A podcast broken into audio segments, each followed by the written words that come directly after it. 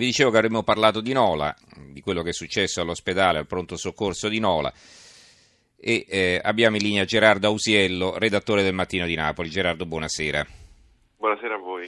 Allora, intanto apriamo, leggiamo l'apertura del mattino. Nola, la notte della vergogna, malati curati a terra e due morti nel pronto soccorso in tilt. La procura di Napoli indaga, sospesi tri, tre dirigenti dell'ospedale, l'ira di De Luca, il, eh, licenziati, il ministro invia i carabinieri del NAS.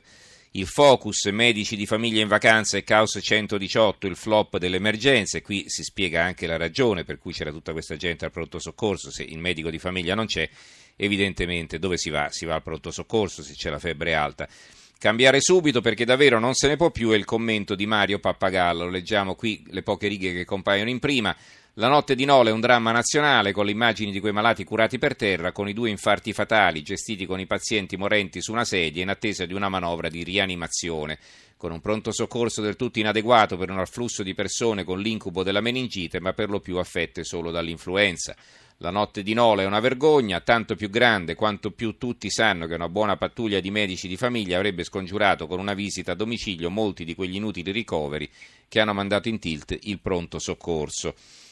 Anche in Roma ha un titolo di apertura su questo, pazienti a terra in ospedale alla fine pagano i dirigenti, De Luca licenziarli, il sindaco, Capri espiatori, Nas in ospedale.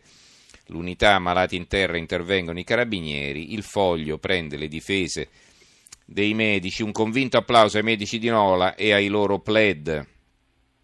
è il titolo di un commento di eh, Maurizio Crippa. Va bene, allora eh, ci puoi spiegare effettivamente che cosa è successo? Perché insomma quelle foto che sono circolate hanno fatto davvero impressione, ma insomma bisogna pure capire qual è la situazione in questo pronto soccorso, qual è stato l'afflusso di persone e, e quindi diciamo come, come, succede anche in situazioni di vera emergenza, beh, ci si attrezza in tutti i modi per cercare di soccorrere, non è che le si rimandano via, no? Assolutamente, diciamo che è stata una situazione davvero straordinaria, una, una, di quelle cose che capitano per un insieme di elementi che insomma, ti vado a spiegare un po' a raccontare. Sì.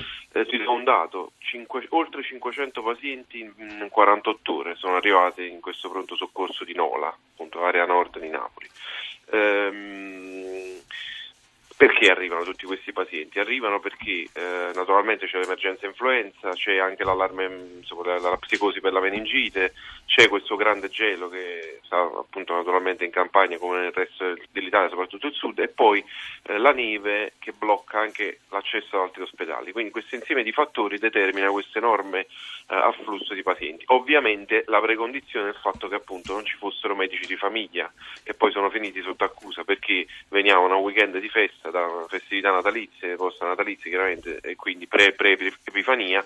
e questo ha determinato il fatto che appunto non ci fossero medici. Tra l'altro i medici quando vanno in ferie, i medici di famiglia dovrebbero lasciare un sostituto, eh? non è che eh, rimane lo studio vuoto, insomma almeno questa è la regola, sarebbe da indagare anche su questo aspetto. Mm. Assolutamente, infatti ci sarà un'inchiesta aperta dall'ASL Napoli 3, che è appunto l'ASL competente del territorio, che indagherà proprio sull'assistenza territoriale, quindi sul comportamento dei medici di famiglia e della guardia medica. Quindi sta di fatto che eh, la carenza anche della rete territoriale ha determinato questo forte accesso di pazienti. E lì i medici appunto hanno cercato di fare il possibile, eh, hanno utilizzato le barelle, quando sono finite le barelle hanno utilizzato le sedie, quando sono finite le sedie hanno messo stesso i pled a terra e hanno fatto eh, sistemare i pazienti lì alla fortuna, insomma, e purtroppo nel dramma nel dramma due di questi pazienti sono deceduti per infarto quella notte. Allora, la reazione di De Luca, che è il governatore, ricordiamo la sanità eh, da quando c'è stata la riforma è di pertinenza delle regioni, quindi eh, in definitiva il responsabile diciamo, del funzionamento della sanità eh, è il governatore. Ecco, allora la reazione qual è stata? La reazione è stata quella di chiedere le dimissioni eh, dei dirigenti di questo pronto soccorso, di questo ospedale. Di chiedere addirittura il licenziamento. Ah, il licenziamento. Di, mm, mm. esatto, Di, questi tre, di, questi tre, dirigenti principali, quello del pronto soccorso, quello della medicina d'urgenza, eh, della medicina d'urgenza e il direttore sanitario. Eh, ovviamente questa richiesta non è stata accolta perché non c'erano gli estremi per il licenziamento, ma è stato fatto un provvedimento disciplinare, una sospensione per 30 giorni. Nel frattempo ci sarà una commissione disciplinare che indagherà sull'operato di questi medici. È chiaro che poi l'opinione pubblica si è divisa, chi li sosteneva, chi li, appunto, si è schierato dalla loro parte, tra cui il vescovo di Nola che ha attaccato la politica e ha difeso i medici, ehm, e poi naturalmente la politica De Luca stesso che li ha invece scaricati. Ti voglio anche dare un elemento che naturalmente la Campania c'è un'ulteriore criticità perché è una regione commissariata, quindi la regione ha competenze ma poi ci sono anche competenze date ai commissari di governo, mm-hmm. quindi anche questo dualismo insomma, non aiuta. Ehm, e quindi De Luca chiedeva la testa di questi medici, eh, per il momento non l'ha avuta perché c'è soltanto una sospensione, eh, però adesso mh, ci sono in asta, appunto c'è un'indagine degli ispettori della, del Ministero della Salute. E bisogna capire bene di chi siano state le responsabilità. Sicuramente la rete territoriale ha delle colpe, i medici hanno una colpa e bisogna dirla che è quella di non aver informato tempestivamente l'ASL di competenza e la regione di quello che stava succedendo. E per questo sono stati sospesi. Se avessero fatto, lanciato un SOS probabilmente magari la situazione sarebbe stata in qualche modo gestita forse eh, meglio e non ci sarebbe stato appunto il caos generale che c'è stato, ci sarebbe stato qualche trasferimento in più. Loro non hanno dato questo SOS bisognerà capire perché non lo hanno dato, probabilmente presi dalla confusione eh, hanno preferito, pensato a gestire le emergenze e non hanno avvisato chi di dovere, era un giorno di festa, l'Epifania, quindi c'è anche questa criticità, forse i dirigenti non sono stati rintracciati, questo bisognerà capirlo. Mm-hmm. Sta di fatto che qualcosa non ha funzionato. È chiaro che questo apre tutti gli interrogativi sul perché accadano queste cose e su, soprattutto sul fare in modo che non si ripetano, perché è andata così questa notte, ci sono stati anche due decessi purtroppo, però la cosa più importante è che appunto si faccia tutto il possibile per evitare che si ripetano cose del genere e questo purtroppo non si può avere la certezza mm-hmm. perché in un sistema fragile come quello della campagna, della sanità campana eh, non è escluso che cose del genere po- possano ripetersi. Poi ricordiamo anche che eh, non è certo colpa dei medici se non ci sono letti, eh, posti letto o barelle a sufficienza, insomma è una questione di organizzazione del lavoro. Eh. Allora, eh, abbiamo due telefonate, intanto vi leggo un messaggio, Rossella d'Avarese, certamente le immagini dei malati distesi per terra sono da terzo mondo, ma se è vero che al pronto soccorso sono arrivate centinaia di persone e non c'erano letti e barelle sufficienti, meglio essere assistiti a terra che respinti. Il problema è a monte sulla capacità dell'ospedale in rapporto alla popolazione. Ci sono altri ascoltatori, per esempio, che segnalano che molti ospedali sono stati chiusi nel quadro, insomma, un po' di una ristrutturazione generale del nostro sistema sanitario e quindi questo anche incide. E, e Carlo da Torino, meglio due curati per, scusa, meglio due curati per terra che due morti. Nola è in campagna e lì la camorra è onnipresente, perciò nulla di buono può, funziona- nulla di buono può funzionare bene. Eh, allora, Raffaele dalla provincia di Fermo, buonasera Raffaele. Buonasera, eh, grazie per avermi chiamato. Le chiedo 120 secondi, forse ne vale la pena. Ho operato nella medicina d'urgenza per 28 anni poi eh, il santo di quest'anno ho rassegnato le dimissioni ritenendo che fosse a rischio sia la mia serietà e onorabilità professionale che quella del paziente. Vengo al dunque. Primo dovere di un medico è curare, quindi in qualunque situazione deve curare. Ero schifato dall'amministrazione che di due medici eh, dal primo giugno l'hanno ridotto a uno, quindi non ritenevo che lo stesso lavoro potesse essere fatto da un medico. Secondo punto, al giornalista di turno dico questo, i medici di base, io non ho mai fatto il medico di base, nel prefestivo, festivo, prefestivo festivo, come si è verificato in occasione della Pasquetta e della domenica, non prestano servizio. La guardia medica, che ho diretto per tantissimo tempo, deve far fronte, secondo lo Stato e secondo le varie normative regionali, a 27.500 abitanti per ogni medico. Mm. Ultima cosa. Quindi deve sperare che nessuno si ammali, insomma, in sostanza. No, no, no, no, no, lei le garantisco, dottore, che è da impazzire. Lei esce in visita, il telefono squilla, la richiama la segreteria, la richiama... Cioè è una cosa ingestibile, al di là dell'umano. Quindi la mia conclusione, mi rendo conto dei tempi RAI. A. Gli ispettori vanno mandati al Ministero, al Presidente della Regione, in asse. B. Mi fa molto piacere e riflette esattamente come sta andando la sanità in, in Italia che il direttore generale dell'ASUR vuole licenziare, sospendere questi medici, sarebbe lui da licenziare perché è lui il responsabile di servizio dell'adeguatezza del personale. Terzo punto, mandare un SOS ad altre unità mediche, ma a chi? Quando mm. si lavora continuamente per emergenza. Ripeto e vi ringrazio infinitamente. Grazie a lei.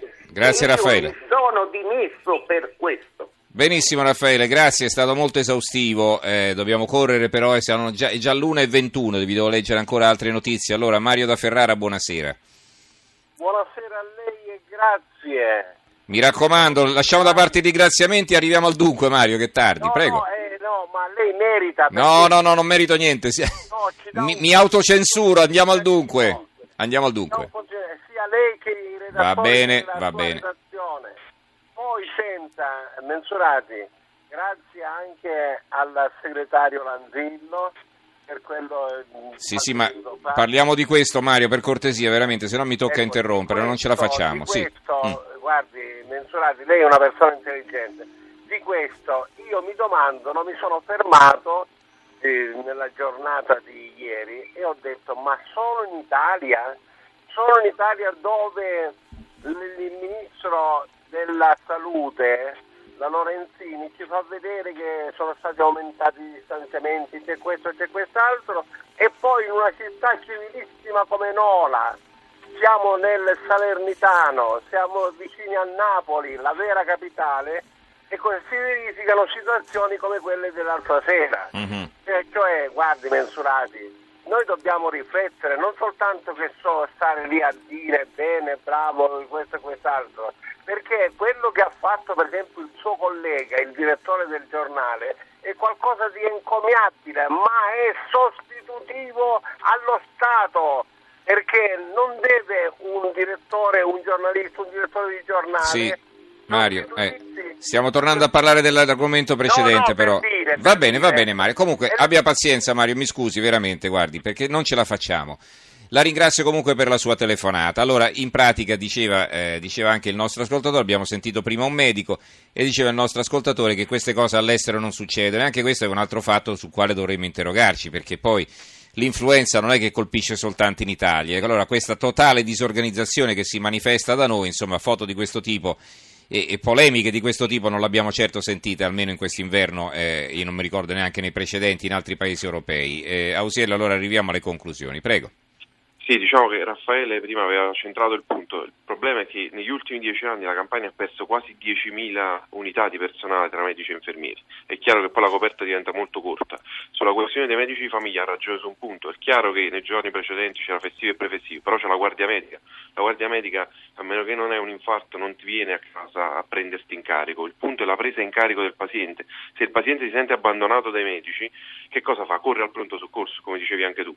E quindi è chiaro che poi a quel punto tutti vanno ad affollare il pronto soccorso. Allora la sfida vera che non si riesce a fare, perché poi la sanità fa comodo alla politica quando ci sono le elezioni, però poi diventa una palla al piede per la politica, è cercare di inserire questa rete territoriale nella rete dell'emergenza, cioè fare sì che il medico di famiglia sia il primo filtro eh, del paziente per evitare che il paziente, se non c'è una reale emergenza, vada Eh, certo. al pronto soccorso. Questa è la sfida più grande che almeno in Campania non si è riuscita neppure ad affrontare finora e credo anche in altre regioni d'Italia. Perfetto, allora ringraziamo Gerardo Ausiello, eh, redattore del Mattino di Napoli, che ci ha così esaurientemente spiegato cosa succede in Campania e cosa è successo a Nola, eh, naturalmente. Grazie Ausiello e buonanotte. Grazie, grazie a voi. Allora, chiudiamo con una risposta a Davide da Roma. Eh, qual è il plurale di pronto soccorso? La risposta è semplice, come vi pare. Eh, perché? Perché nel senso, a seconda del vocabolario che andate a consultare, eh, trovate i pronto soccorso, i pronti soccorso, i pronti soccorsi e i pronto soccorsi pure. Quindi eh, anche l'Accademia della Crusca eh, alza le mani, in sostanza non dà indicazioni, io preferisco eh, personalmente dire i al plurale, pronto soccorso lasciato al singolare, ma pare davvero che si possa dire in qualunque maniera. Allora, eh, a proposito del maltempo, ancora neve su Istanbul, l'odissea degli italiani, bloccato anche gruppo di genovesi, aiutateci, quindi maltempo anche all'estero, va bene.